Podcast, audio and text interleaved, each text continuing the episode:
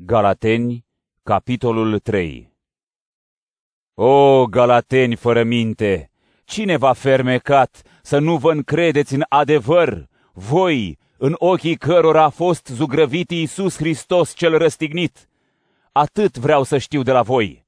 Datorită faptelor legii ați primit voi Duhul sau pentru că ați ascultat cuvântul credinței?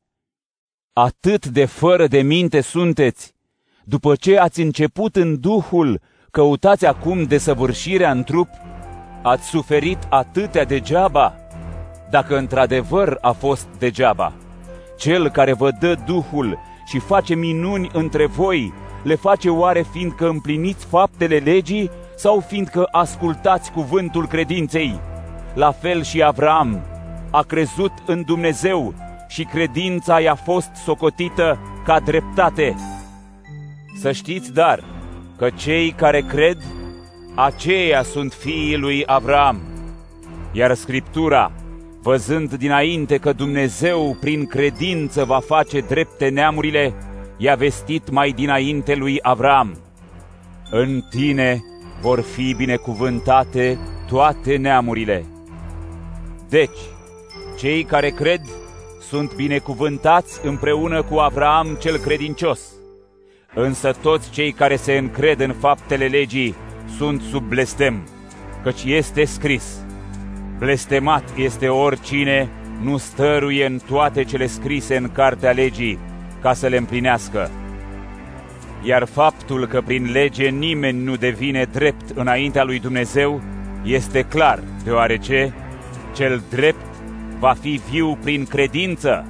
Legea însă nu se bazează pe credință, ci pe cuvintele, cel care face aceste lucruri va fi viu prin ele.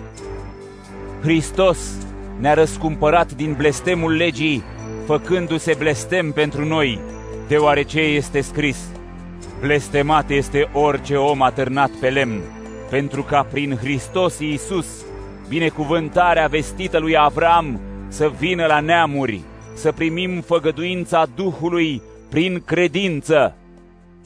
Fraților, vorbesc ca un om, până și legământul dintre oameni, odată încheiat, nu mai poate fi anulat și nu se mai poate adăuga nimic la el.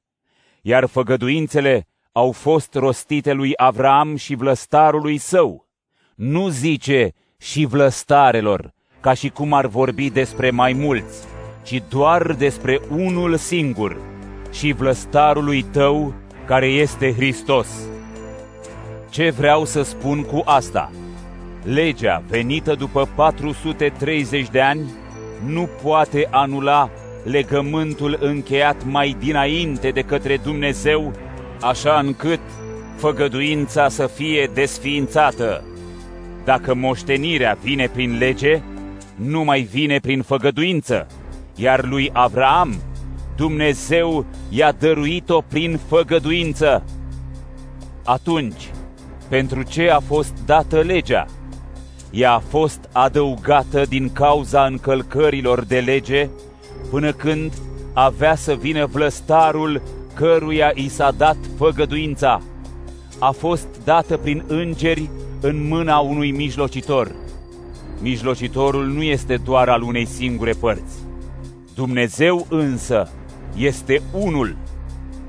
Este oare legea împotriva făgăduințelor lui Dumnezeu? În niciun fel. Dacă s-ar fi dat o lege care să poată da viața, într-adevăr, dreptatea ar veni prin lege. Scriptura însă le-a închis pe toate sub păcat, pentru ca făgăduința să se dea prin credința în Iisus Hristos celor care cred înainte de venirea credinței, noi eram păziți sub lege, închiși în vederea credinței care avea să fie revelată. Astfel, legea ne-a fost un îndrumător spre Hristos, ca să fim îndreptățiți prin credință, iar după ce a venit credința, nu mai suntem sub acest îndrumător. Căci toți, în Hristos Iisus, sunteți fiii lui Dumnezeu prin credință, pentru că cei care v-ați botezat în Hristos v-ați îmbrăcat în Hristos.